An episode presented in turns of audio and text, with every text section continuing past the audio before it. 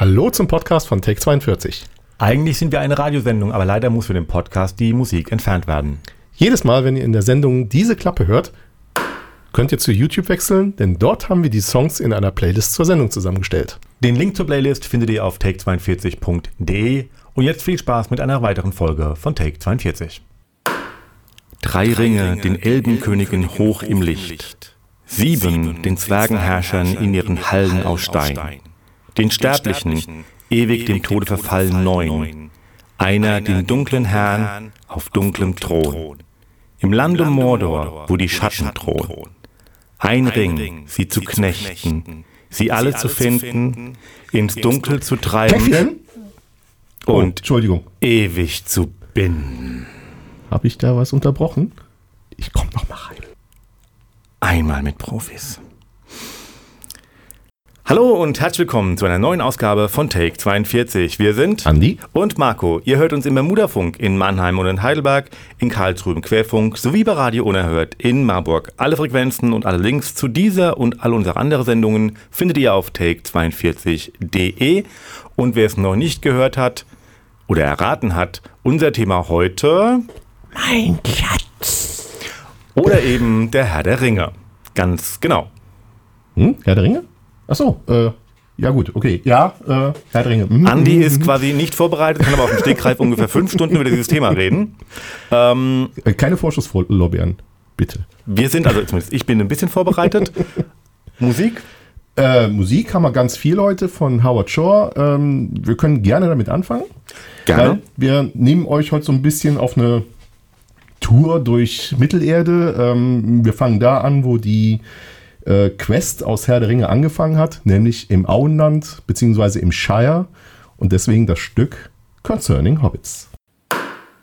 Oh, Concerning Hobbits, Leben im äh, Auenland. Also ich muss direkt hier mal vor, vorne weggeben. Also ich habe ich hab Probleme mit der deutschen Übersetzung, deswegen werde ich hier heute wahrscheinlich ein bisschen äh, Mischmasch aus deutschen und englischen Begriffen nehmen. Also wenn ich äh, statt Elb Elf sage oder ähm, statt Auenland The Shire, seht mir bitte nach. Äh, ich kann da nicht aus meiner Haut raus. Ich bin einer, ich mag das Original lieber als die Übersetzung. Aber geht mir ähnlich. Also ich habe die, hab die Filme einmal auf ähm, Deutsch im Kino gesehen und dann nie wieder.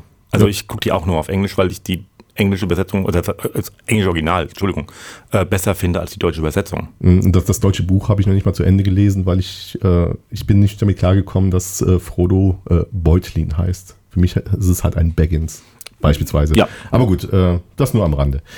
Ähm, wir waren jetzt gerade im Auenland, im Shire. Äh, das liegt im Nordwesten von Mittelerde, im Zentrum der Region Eriador. Das Klima ist typisch britisch, äh, nicht zu kalt im Winter, nicht zu warm im Sommer, also so typisches Tolkien-Land. Also seine Heimat war ja äh, England. Und äh, fun, kleiner Fun-Fact, wir hatten schon lange keine Fun-Facts mehr in der Sendung.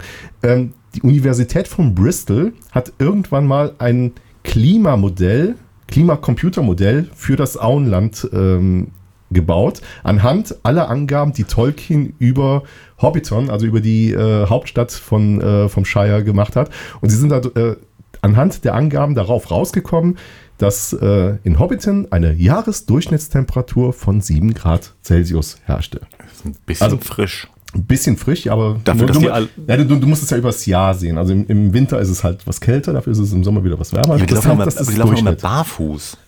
Ja, aber mit Fell drauf. Das ist auch richtig. Ordentlich ja. Hornhaut. Gut. Auf jeden Fall äh, ein günstiges Klima für jegliche Art von äh, Landwirtschaft. Genau. Äh, bevor wir uns äh, aus dem Auenland heraus in Bewegung setzen, bringen wir erstmal ein paar Zahlen hinter uns, denn da gibt es auch ein paar, die bei, durchaus beeindruckend sind. Ähm, gekostet haben die Filme gesamt 281 Millionen US-Dollar, spielten bisher insgesamt 2,9 Milliarden US-Dollar ein. Maincast besteht aus knapp 25 Leuten, an sich eher so das Monumentalprinzip. Ähm, gedreht wurde von Oktober 1999 bis Dezember 2000 am Stück, beziehungsweise parallel. Also alle drei Filme ähm, gehen quasi nahtlos ineinander über. Gedreht wurde in Neuseeland und die Filme kamen in die Kinos 2001 bis 2003, jeweils im Dezember. Die Kinoversionen haben eine Gesamtlaufzeit von 558 Minuten. Die Special Extended Edition hat eine Länge von 686 Minuten. Und wir wissen aus eigener Erfahrung, es ist eine blöde Idee, die an einem Tag am Stück durchgucken zu wollen. Man schafft es nicht. Ja, irgendjemand ist immer am Schlafen. Richtig, einer schläft immer. Insgesamt gab es 30 Oscar-Nominierungen mit 17 Gewinnen. Allein der dritte Teil, Die Rücke des Königs, hat 11 Oscars gewonnen. Damit war, also auch für die er alle nominiert war. Damit hält dieser Film diesen Rekord zusammen mit Titanic und Ben Hur. Nur die Gefährten hatten mehr Nominierungen, nämlich 13. Die Trilogie hält auch den Rekord für die meisten Nominierungen eines Franchises überhaupt. Jeder Film verbrachte gut ein Jahr in der Postproduktion, um kurz vor dem Veröffentlichungstermin auch fertig zu sein. Äh, um hier ein bisschen den Druck rauszunehmen, hat jeder Film einen eigenen Cutter oder halt einen Editor bekommen, dass der sich auf den jeweiligen Film konzentrieren kann. Für die Special Extended Edition wurden insgesamt 1828 Kilometer Filmmaterial geschnitten in dann eben diese 686 Minuten. Die Kostümdesignerin Nigella Dixon hatte 40 Näherinnen, die insgesamt mehr als 19.000 Kostüme herstellte. Ordentlich. No, also die waren alle schwer beschäftigt. Und während du jetzt am Reden warst, ist, äh, ist Frodo mit seinen Kumpels schon losgezogen und äh, sind bei Elrond in Rivendell angekommen. Wo man halt so vorbeikommt. Ja, ja also es waren jetzt, ich weiß nicht wie viele Kilometer, äh, also ein paar, paar Meilen Richtung, äh, Richtung Osten. Äh, man ist jetzt in äh, Rivendell und damit wir da jetzt auch in die Stimmung kommen, Elben, Elfen, Elrond, spielen wir jetzt mal The Council of Elrond. Rivendell ist übrigens das Bruchtal in der deutschen Übersetzung. Okay. Äh, wird übrigens auch im Ladris genannt. Das wusstest du jetzt nicht, ne? Im Ladris. Nee. Im Ladris, ja. Ja. Ähm, auf jeden Fall die, äh, die Heimat von Elrond, der Herr von Rivendell. Und der Ort, in dem die Hobbits nach dem ersten Angriff der Ringgeister am Amon Sul, der Wetterspitze, äh, Zuflucht fanden und die Gruppe der späteren Ringgefährten auch erstmal zusammentraf. Also da wurde, gab es den, äh, die Zusammenkunft aller Beteiligten, äh, wo dann beschlossen wurde, Frodo ist der Ringträger, wir bringen den Ring nach Mordor, um dort in Mount Doom, wie heißt er auf Deutsch? Schicksalsberg? Ganz genau. Ähm, zu zerstören. Elrond ist ein Halbelb, der äh, ganz entgegen der Bezeichnung äh, tatsächlich das, was eine eigene Rasse ist. Also es ist, er ist kein Misch, keine Mischung aus Mensch und Elf, sondern er ist ein Halbelf, weil seine Eltern auch Halbelfen waren. Und das fand ich ganz interessant. Halbelfen haben äh, im Laufe des Lebens einmal ihre, die Wahl, welchen Weg sie einschlagen. Werden sie sterblich, menschlich oder werden sie unsterblich, elfisch? Und irgendwie hat sich kaum ein Elb jemals äh, für die ähm, Sterblichkeit entschieden.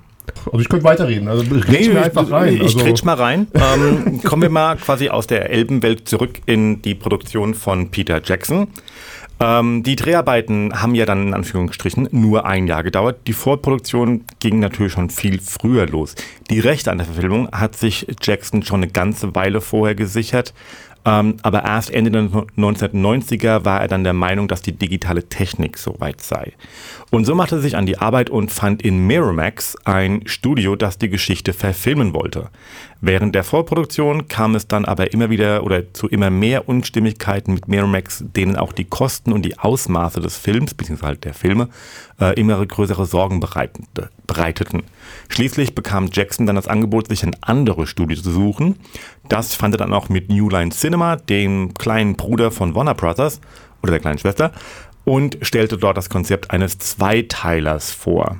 Die Warner Brothers sind die kleine Schwester? Sind der, der Ding, ja. Ja, nee, Aber, egal. Schön, ja. weiter. Die, ähm, die Verantwortlichen bei New Line Cinema ähm, schienen das ähm, Projekt zu übernehmen, ähm, aber nur, wenn Jackson einen Dreiteiler aus der Geschichte machen würde. Das sind ja drei Bücher, also auch drei Filme. New Line wollte auch einen Prolog von zwei Minuten am Anfang des Films. Sie bekamen dann einen, der mehr als sieben Minuten lang war. Äh, und Stanley Kubrick hat die Regie an Herr der Ringe mal abgelehnt, weil er das Buch für unverfilmbar hielt. Sagt, sagt Stanley Kubrick, der The Shining gemacht hat? Er sagte, er hält das okay. Buch für unverfilmbar. Von daher, ähm, das Hobbitdorf ganz am Anfang und am Ende der Filme wurde bereits ein Jahr vor den Dreharbeiten fertiggestellt. Es sollte ganz bewusst bewohnt und nicht niegelnagelneu aussehen. Ähm, deswegen, wie gesagt, ein Jahr vorher. Und die örtlichen Behörden in Neuseeland holten sich extra Schafe herbei, um das ähm, Gras niedrig zu halten. Auch Edoras, die Hauptstadt von Rohan, wurde extra auf einem Hügel errichtet und nicht. Jetzt verlässt du aber unsere Reiseroute. Also Rohan ist ja jetzt äh, wieder Süden, Westen und nicht auf unserer Route Richtung Mordor. Das tut mir leid, dann sage ich das nachher. Okay, weil ich würde jetzt sagen, äh, Okay. wir, wir bleiben jetzt mal auf Okay. der Route, äh, gehen nur Richtung Süden, ähm, entlang des Nebelgebirges, ähm, übers Nebelgebirge, durch Moria durch und kommen an bei Amon-Hem. Bei Amon-Hen äh, fand also das große Scharmützel um den Ring statt und das war der Ort, an dem die Gruppe der Gefährten zerbrach. Ich habe es am Anfang schon mal gesagt, die Musik ist von Howard Shaw. Ähm, wer den Namen Howard Shaw hört, weiß sofort, ach, das ist der, der die Musik von Herr der Ringe gemacht hat. Und irgendwie ist er so verwoben mit dieser Musik, dass, dass man gar nicht weiß, was er sonst denn so alles gemacht hat. Ähm, Aber er ist oder? ja nicht untätig, also der macht ja noch andere Sachen. Ja, erstmal, erstmal das und vor allen Dingen, der ist halt auch schon ein paar Jahre dabei. Also der, äh, der hat in den frühen 70er Jahren angefangen und ähm, ich wette, du wusstest es nicht. Äh, er ist derjenige, der vor, ähm, äh, der mit 30 Jahren die Titelmusik von der bis heute laufenden Comedy-Show Saturday Night Live geschrieben hat. Er war der erste Bandleader, hat die musikalische Leitung dieser Liveband gehabt und hat das fünf Jahre bis 1980 äh, gemacht. Also von ihm ist so die ursprüngliche Musik von Saturday Night Live. Natürlich wusste ich das. Natürlich. Ja. Und äh, seine erste Filmmusik kommt von 1978. Der Film Im Bankkreis des Todes oder im Original I Miss You, Hugs and Kisses. Ähm, kennt man jetzt nicht unbedingt. Äh, aber von den über 80 Scores, die danach folgten, kennt man eine ganze Menge. Und ich habe mal eine, eine kurze Liste mal zusammengeschrieben, äh, was man denn da so alles kennen könnte. Da ist zum Beispiel der Film Die Fliege mit Jeff Goldblum, Kennt man? Big mit Tom Hanks, Kennt man? Die Teufelin, Roseanne Barr, Oh, kennt man? ja, das, Schweigen. Schweigen, gut. Ja. das Schweigen der Lämmer, Kennt man? Philadelphia, Kennt man? Sieben? Acht? Sieben, Seven. Ja, ja, ja, stimmt, aber kennt man auch, ja. Danke fürs Mitspielen. Ähm, Gangs of New York, Departed und natürlich The Hobbit. Das war wirklich nur eine ganz kleine Auswahl. Ähm, erstaunlicherweise ist es aber auch so, obwohl er wirklich die Musik von extrem vielen sehr bekannten Filmen gemacht hat, gab es insgesamt drei Oscars aus vier Nominierungen und alle drei Oscars gab es für, äh, für den Herrn der Ringe.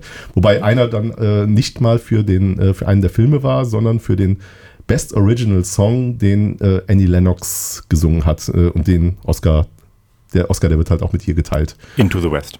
Into the West. Den spielen wir heute übrigens nicht, weil ähm, Schade. wir haben leider nur eine Stunde. Richtig. Aber trotzdem keine schlechte Ausbeute aus vier Nominierungen. Ähm, und äh, ich, ich kannte nicht mal den Film für die vierte Nominierung, deswegen habe ich es auch nicht rausgesucht.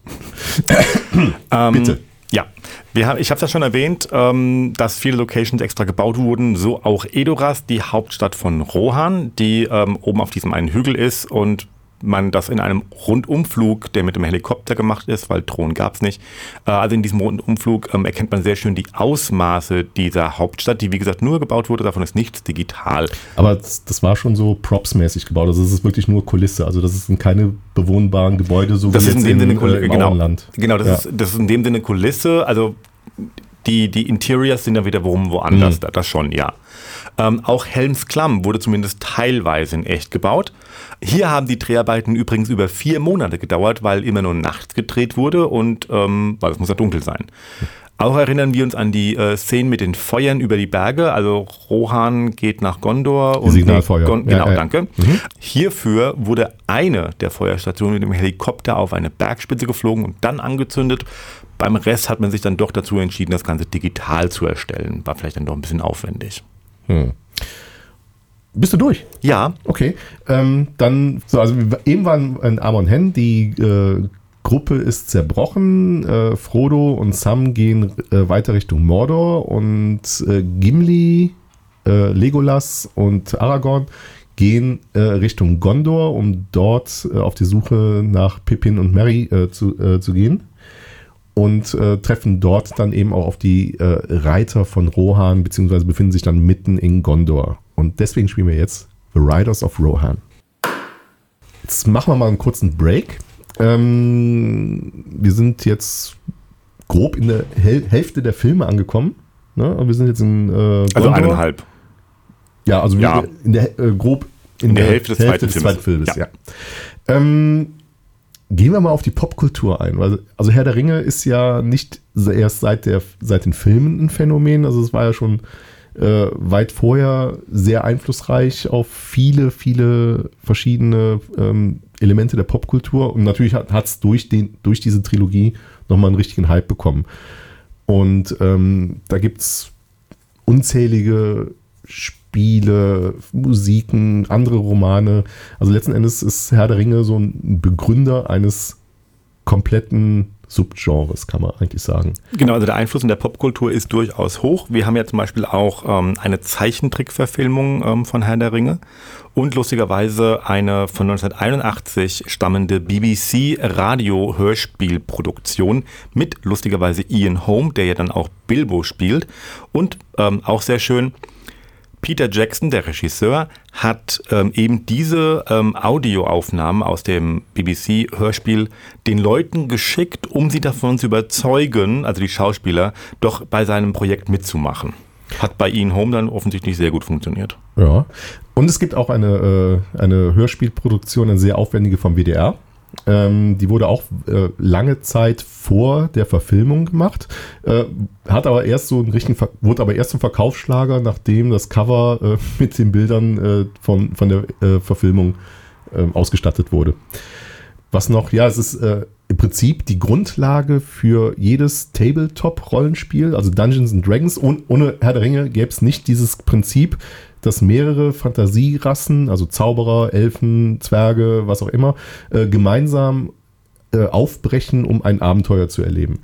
Dieses Konzept wurde dann auch in Videospiele übernommen, also das, das ähm, so ur ursprünglich, wie es äh, dann Anfang der 80er war, äh, bis zu diesen ausgefeilten Stories, die es dann heute gibt, äh, alles auf Herr der Ringe begründet. Einfluss auf, keine Ahnung, unzählige Filme und Serien. Ähm, du hast, glaube ich, gerade immer American Pie im Off erwähnt. Mhm. Ähm, es gibt eine Folge von South Park, die sich äh, mit Herr der Ringe beschäftigt. Die Big, Bang, Big Bang Theory. Ja, in also sie, äh, einen Ring aus den Dreharbeiten finden. Also auch eine genau. sehr gute Folge.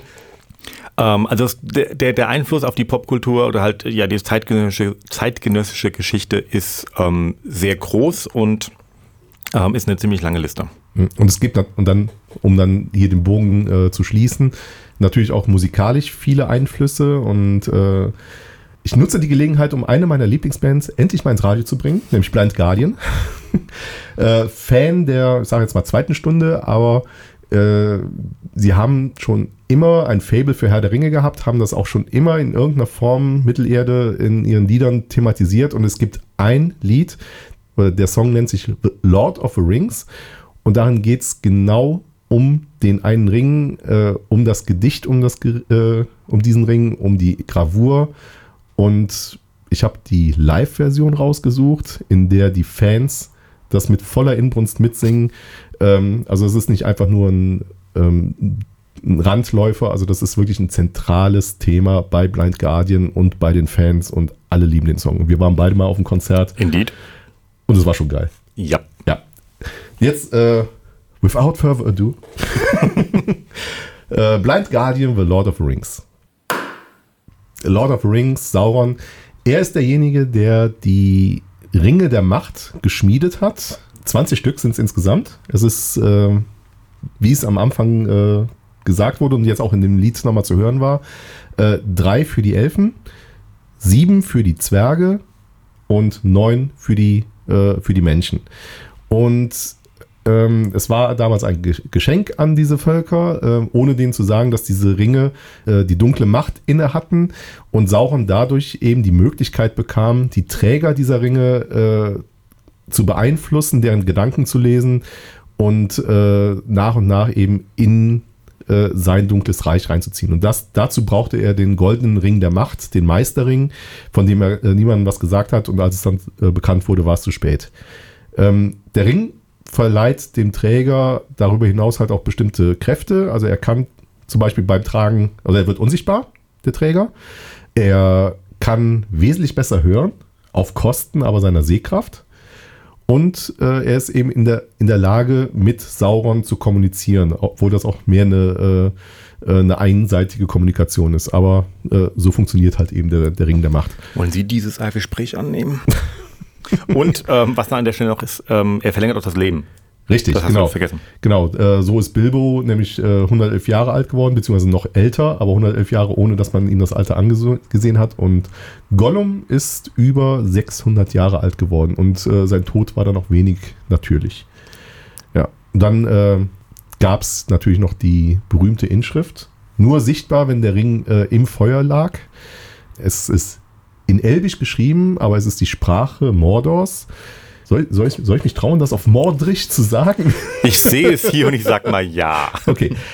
Ashnask Durbatuluk, Ashnask Gimbatul, Ashnas Frakatukuluk, Akbursum Ishi Kripatul.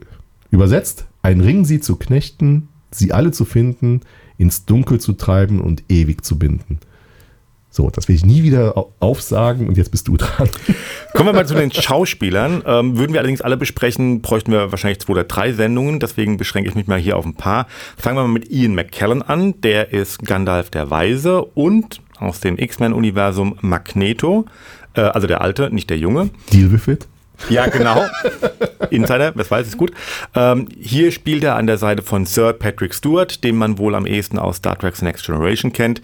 Äh, Stewart hat übrigens die Rolle des Gandalf äh, auch angeboten, äh, angeboten bekommen, hat aber abgelehnt, weil er das die Story nicht gut fand, ist aber ähm, nur so am Rande. Äh, Gandalf stößt sich ja im ersten Film den Kopf, man erinnert sich vielleicht. Ähm, das war übrigens nicht im Skript und Ian McKellen hat sich unabsichtlich verletzt. Ähm, Peter Jackson war allerdings so beeindruckt, dass Ian McKellen einfach weiter geschauspielt hat, dass er beschlossen hat, es einfach mal im Film drin zu lassen. Frodo, gespielt von Elijah Wood, ist der Held der Geschichte. Ähm, vor dem Herr der Ring war er relativ unbekannt, aber Andy, Weißt du, in welcher oder welche eine der ersten Rollen von Elijah Wood war? Ich wollte es gerade sagen, ja, ich weiß es. Bitte? Zurück in die Zukunft Teil 2. Er ist eins der zwei Kinder mit, das muss man ja mit den Händen spielen. Ja, ähm, im Credit Video Game Boy. Ähm, nach dem Herr der Ringe kamen dann mehrere Serien, ähm, die so rein gar nichts mit dem Herr der Ringe zu tun haben. 2012 bis 2013 lieh er seine Stimme in ähm, äh, Tron Uprising als Beck und seit 2018 ist er in ähm, Star Wars Resistance zu hören. Dann haben wir noch Orlando Bloom, der nach dem Herr der Ringe noch die Fluch der Karibik-Reihe bereicherte. In den bisher fünf Filmen ist er immerhin in vier davon zu sehen. Und dieses Jahr kam dann die Amazon-Serie Carnival Road zum Streamingdienst und hier spielt er an der Seite von Cara Devellin in der bisher ersten Staffel. Eine zweite Staffel ist bereits in Auftrag gegeben. Dann kommen wir nochmal wieder zurück zu unserer Reiseroute. Wir waren äh, vor Blind Guardian in, äh, in Rohan und gehen jetzt ein bisschen weiter, bleiben in der Gegend von Gondor und gehen jetzt zur Hornburg. Um das ganze regional nochmal einzuordnen, also die Hornburg liegt am vorderen Ende von Helmsklamm. Ähm, dort stand halt das Helmstor, die Hornburg und die, der lange Klammwal, die den Eingang der eigentlichen Klamm bewachten. Die Bezeichnung Helmsklamm äh, wird oft für das gesamte Areal gebraucht. Streng genommen heißt aber wirklich nur der letzte Teil dieses Klammtals hinter der Festung so. Genau, ähm, das ist jetzt sehr spezifisch, aber das ist auch ganz gut so, weil Peter Jackson, Regisseur, Produzent und Drehbuchautor der Filme, ist ja selbst Fan von Herr der Ringe und er sagte mal, es war ein Traum von ihm, eben Herr der Ringe verfilmen zu können. Vor Herr der Ringe war er einem breiten Publikum eher unbekannt, war aber alles andere als untätig. Man erinnert sich vielleicht noch an Filme wie Heavenly Creatures mit Kate Winslet, der damals auch ihr den Durchbruch oder sie zumindest bekannt gemacht hat.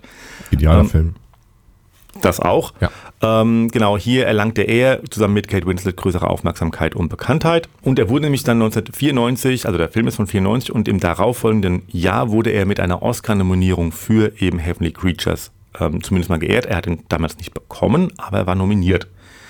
Nach Herr der Ringe kamen dann Filme wie King Kong, dessen Verfilmung ebenfalls ein lange gehegter Traum war. Ähm, er produzierte eine Neuauflage des Independent-Films District 9. Ähm, dann kamen die Abenteuer von Tim und Struppi, für die es ja inzwischen auch eine Fortsetzung gibt. Ich dachte, das wäre Spielberg gewesen. Er war als Produzent mitbeteiligt. Ah, okay. Ja, gut. Und ähm, Jackson sagte mal, nach dem Erfolg von Herr der Ringe würden ihm die Studios wohl auch Geld dafür geben, um das Telefonbuch von Wellington zu verfilmen. Die sollen ihm mal Geld geben, um sein äh, Erstling Bad Taste mal zu drehen. Ja, ich glaube, so viel Geld haben die dann doch nicht. Ähm, also gerade das für das Telefonbuch, das steht noch aus. Ähm, übrigens, nach den Dreharbeiten zu Herr der Ringe hatte Jackson sowohl Andy Serkis, der Gollum spielt, als auch Elijah Wood jeweils einen Ring als Geschenk gegeben. Beide dachten jeweils eine Zeit lang, sie hätten das Original. Hm. Keiner von beiden hatte das Original. Lass mich raten, das hat Jackson selber Wahrscheinlich, behalten. ja. ähm, die Rückkehr des Königs wurde in den letzten oder die letzten Schnitte für die Rückkehr des Königs wurden fünf Tage vor der Premiere des Films vorgenommen. Peter Jackson sah den Film dann bei der Premiere auch das erste Mal am Stück. Für die Special Extended Edition des Films wurden dann nochmal Dreharbeiten angesetzt, nachdem der Film raus war und auch schon Oscars bekommen hatte. Denn äh, Jackson fand es lustig, Szenen für einen Film zu drehen, der bereits elf Oscars gewonnen hatte. ja, das, ähm, ich glaube, da muss man Nerd für sein. Andi lacht, ich fand es auch lustig. Ja, definitiv. Ähm, ja, jetzt, wie machen wir weiter? So, Mit einem harten Cut. Mit einem harten Cut. Ähm, wie wär's? Äh, wir, wir, müssen jetzt irgendwie nach Mordor kommen, weil äh, wir sind jetzt die ganze Zeit in Gondor gewesen und äh, Frodo, Sam und äh, Gollum sind halt äh, eben eigentlich auf der eigentlichen Mission. Ähm, da das jetzt ein großes, großer Sprung Richtung Osten ist, lass uns da hinreiten. Das klingt gut. Dann nehmen wir doch einen Ritt der äh, Rohirrim. Mhm. Und genauso heißt auch das Stück, The Ride of the Rohirrim. Jetzt reden wir hier die ganze Zeit über die drei Filme. Ähm, haben auch zwischendurch mal erwähnt, wer es geschrieben hat. So ein kleiner Schriftsteller namens äh, Tolkien. Äh, der hat dieses Buch ja geschrieben, um äh, seinen Engländern irgendwie wieder so ein bisschen ein Stück Sage zurückzugeben, weil er der Meinung war, äh, die Engländer haben einfach zu wenige äh, Sagen und hat sich damit komplett halt neu identifiziert. Und er hat das komplett linguistisch auch bearbeitet. Also er hat wirklich eine eigene Welt mit eigenen Sprachen geschaffen, hat sich dann aber auch nicht nehmen lassen, äh, wirklich Bezug zur englischen Kultur und zur englischen Sprachwelt zu schaffen und hat halt überall genau das eingebaut, damit es so weltlich wie, wirk, wirk, äh, wie möglich wird. Und ich habe da einfach mal ein Beispiel rausgesucht. Ähm, Gerade bei den Namen meint man ja, das wären reine Fantasienamen, aber jeder Name kann in irgendeiner Form auf äh, linguistische Merkmale untersucht werden und dann auch hergeleitet werden. Ich habe da mal Smeagol rausgesucht, also der Hobbit-Name, äh, bevor Smeagol zu Gollum wurde. Und ich zitiere das jetzt mal, aber das, das kriege ich sonst nicht irgendwie zusammen. Das habe ich nämlich auf, auf der Seite tolkienwelt.de gefunden und ich zitiere. Smeagol lässt sich von dem altenglischen Smigel, sich eingraben, ableiten, welches dann auf das deutsche Schmieren und Moder zurückführt. Schmieren enthält die indogermanische Wurzel smeu oder smoi, ebenso wie Moos, Schmodder, Sudeln und Schlemmen. Im Althebräischen gibt es Smiri, woraus das jiddische Schmiere entstand. Das bedeutet wiederum der Wächter oder heimlich Tragender. Und das alles, das sind äh, zusammengefasst viel zu viele Zufälle, als dass es Zufälle sein können. Und da man halt eben weiß, dass Tolkien genau diese linguistischen Spitzfindigkeiten äh, faszinierend fand, äh, liegt es sehr nahe, dass er genau so jeden Namen konstruiert und hergeleitet hat.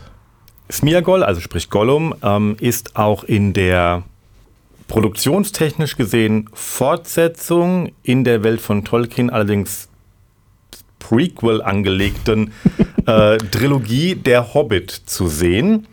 Ähm, zusammen mit einer ganzen Menge anderen Schauspielern aus der ähm, Herr der Ringe Trilogie, Ian McKellen, Hugo Weaving, Orlando Bloom, um nur ein paar zu nennen, sind ebenfalls wieder im Hobbit zu sehen. Der Film war ähm, mit 2,93 Milliarden US-Dollar ziemlich genauso erfolgreich wie der Herr der Ringe, hatte aber schlechtere Kritiken. Da der Hobbit an sich eine kürzere Geschichte ist als jetzt beim Herr der Ringe, weil Herr der Ringe ist ja tatsächlich drei Bücher, der Hobbit ist nur ein Buch, haben Peter Jackson und sein Autorenteam Szenen erstellt, die wiederum auf Notizen von Tolkien beruhen. So gibt es das Treffen der Zauberer, also sprich Galadriel, Saruman und Gandalf, äh, die über das Erstarken von Sauron diskutieren. Das kommt, wie gesagt, so im Hobbit gar nicht vor. Alles in allem muss man aber sagen, dass der Hobbit als Kinderbuch geschrieben wurde und das merkt man halt auch in der Story. Ähm, aber nicht in den Filmen. Also die Filme sind schon um einiges. Die, äh, ja, aber ähm, ja. genau. Ähm, nichtsdestotrotz, also was ich jetzt persönlich fand, ist, ähm, de, de, dem Film oder den Filmen, der Hobbit fehlt halt grundsätzlich so eine, so eine gewisse Grundspannung, weil man halt im Endeffekt schon weiß, dass alle Hauptdarsteller ähm, überleben werden. Mhm. Das ist so ein bisschen was, was Phil, äh, ähm, fehlt. Nichtsdestotrotz sind die, äh, sind die Filme natürlich durchaus und sehr unterhaltsam. Also ich mag sie nicht also sage ich ganz ehrlich, ich habe hab die Trilogie einmal gesehen. Ich habe beide gesehen. Ähm, nein, ich habe die Trilogie einmal gesehen und ich habe nochmal versucht, irgendwann später nochmal anzufangen. Ich bin nicht über den ersten Film hinausgekommen. Ähm, einfach weil es mich nicht. Wobei natürlich auch der, der, der, zweite damit Smaugs einödet, hatte ich, also ich finde den zweiten und dritten auch besser als den ersten. Der erste zieht sich tatsächlich ein bisschen. Gut, äh, ja. so gehen dann Geschmäcker auseinander. Also ich fand ja. den ersten äh, noch sehenswert, weil da einfach auch Sachen drin waren, die später im Herr der Ringe auch äh, sowohl im Buch als auch im Film äh, wieder Erwähnung fanden, wie zum Beispiel die Story mit den drei Orks, die zu äh, Steinerstaat sind, äh, werden sie darüber mhm. diskutieren, wie man den Zwerge und Hobbits denn zubereiten soll. Genau. Ähm, und äh, wie das Schwert Stich oder äh, Sting, Sting ja. Äh, gefunden wird und natürlich wie äh, Bilbo an den Ring kommt, indem er den indem er ihm Gollum in einem äh, Rätselwettstreit äh, quasi abluchst, beziehungsweise Gollum sich äh, in eine Frage, die gar nicht als Frage gedacht war, verirrt und Bilbo in der Zeit dann einfach flieht. Äh, ja. aber, aber, wie gesagt, es war, also der, der, Film ist für mich noch so eine gewisse Grundlage für Herr der Ringe.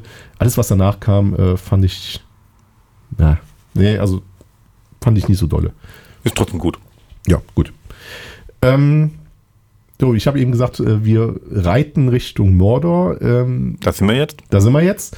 Ähm, wir haben jetzt den ganzen Part in Mordor mal, äh, mal ausgeblendet, weil wir wissen. Ist ja quasi auch, un, ist ja auch unwichtig. Ist ja vollkommen unwichtig, genau. Frodo äh, war jetzt, äh, ist jetzt gerade am Schicksalsberg, äh, während die Armee von Mittelerde vor dem schwarzen Tor steht. Und das geht jetzt auf. Uh. Uh. Bevor wir jetzt die, die Sendung dann ausmoderieren, äh, nochmal ein Wort zu Tolkien. Ich wollte dich da eben nicht unterbrechen, äh, aber du hast da eben ein bisschen die Unwahrheit gesagt. Der Moment. Wieder besseren Wissens, äh, du hast bestimmt nicht bewusst, äh, also das äh, bewusst so gesagt. Wie viele Bücher, aus wie vielen Büchern besteht Herr der Ringe? Ja, okay, also Herr ja, es gibt insgesamt sechs Bände, die aber in drei Büchern erschienen sind. Genau. Ja. Es sind nämlich, es sind sechs Bücher. Äh, die Titel Der Ring wandert, Der Ring geht nach Süden, Isengards Verrat, Der Ring geht nach Osten, Der Ringkrieg und das Ende des dritten Zeitalters. Und ähm, Tolkien wollte nie, dass das eine Trilogie wird. Er hat immer gesagt, das ist ein Roman, das ist keine Trilogie. Es ist ein Roman, der besteht aus sechs Büchern. Aber weißt du, wie es zu dieser Trilogie äh, gekommen ist? Nein. Das ist der Zweite Weltkrieg schuld. Nach dem Krieg war Papier nämlich rar und verdammt teuer in England. Und es war nicht wirtschaftlich, das Buch als Gesamtroman rauszubringen, weil das hätte sich keiner leisten können. Und die sechs Bücher an sich, das wäre zu aufwendig gewesen, weil durch die Buchdecke ein doppelter Aufwand entstanden wäre, was wiederum zu, auch wieder zu teuer gewesen wäre und die Leute eben nicht sechs Bücher gekauft hätten.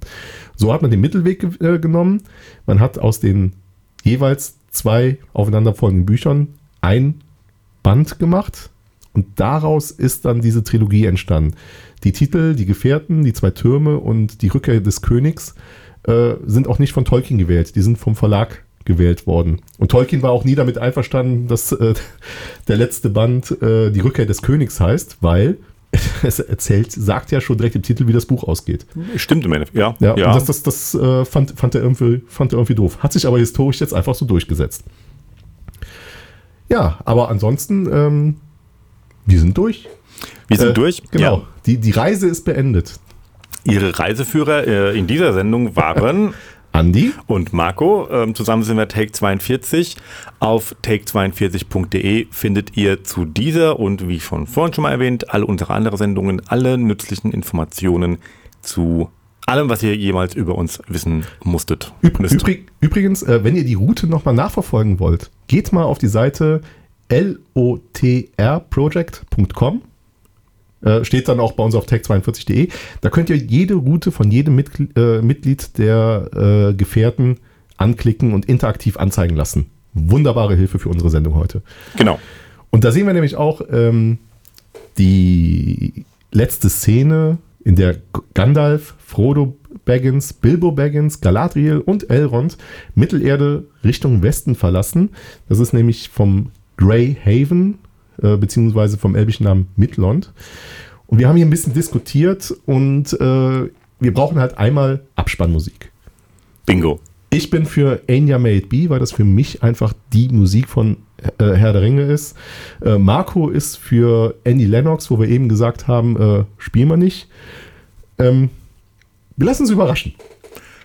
Also, äh, es, gleich kommt geile Abspannmusik und äh, einer von uns beiden hat dann am Anfang gelogen.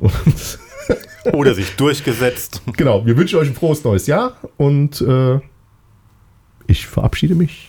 Das tue ich auch. Ähm, vielen Dank für diese Sendung. Es hat wieder sehr, sehr viel Spaß gemacht. Ich hoffe, ihr hattet auch ganz viel Spaß. Ihr habt jetzt genau eine Stunde gehört. Das muss nämlich noch erwähnt sein. In hm. der Tradition eines Peter Jackson machen wir natürlich eine Special Extended Edition aus dieser Sendung mit ähm, allem, was es in die eine Stunde nicht geschafft hat, kommt dann in die Special Extended Edition. Wir warten nicht ein Jahr, bis die Special Extended Edition rauskommt. Die kommt auch nicht auf CD raus, sondern die kommt direkt auf die Webseite take42.de. Ohne Musik, aber mit ganz viel äh, Nerd Talk. Genau. Dementsprechend, ja. Wir konnten uns nicht zurückhalten. Das war heute wirklich schwer. Wie gesagt, ihr kriegt davon, wenn ihr im Radio hört, kriegt ihr davon relativ wenig mit, weil eine Stunde.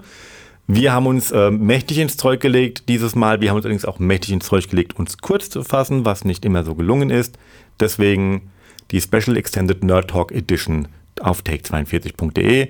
Dementsprechend erst einmal Tschüss für heute. Bis zum nächsten Mal. Macht's gut. Tschüss. Und jetzt schmeißen wir eine Münze.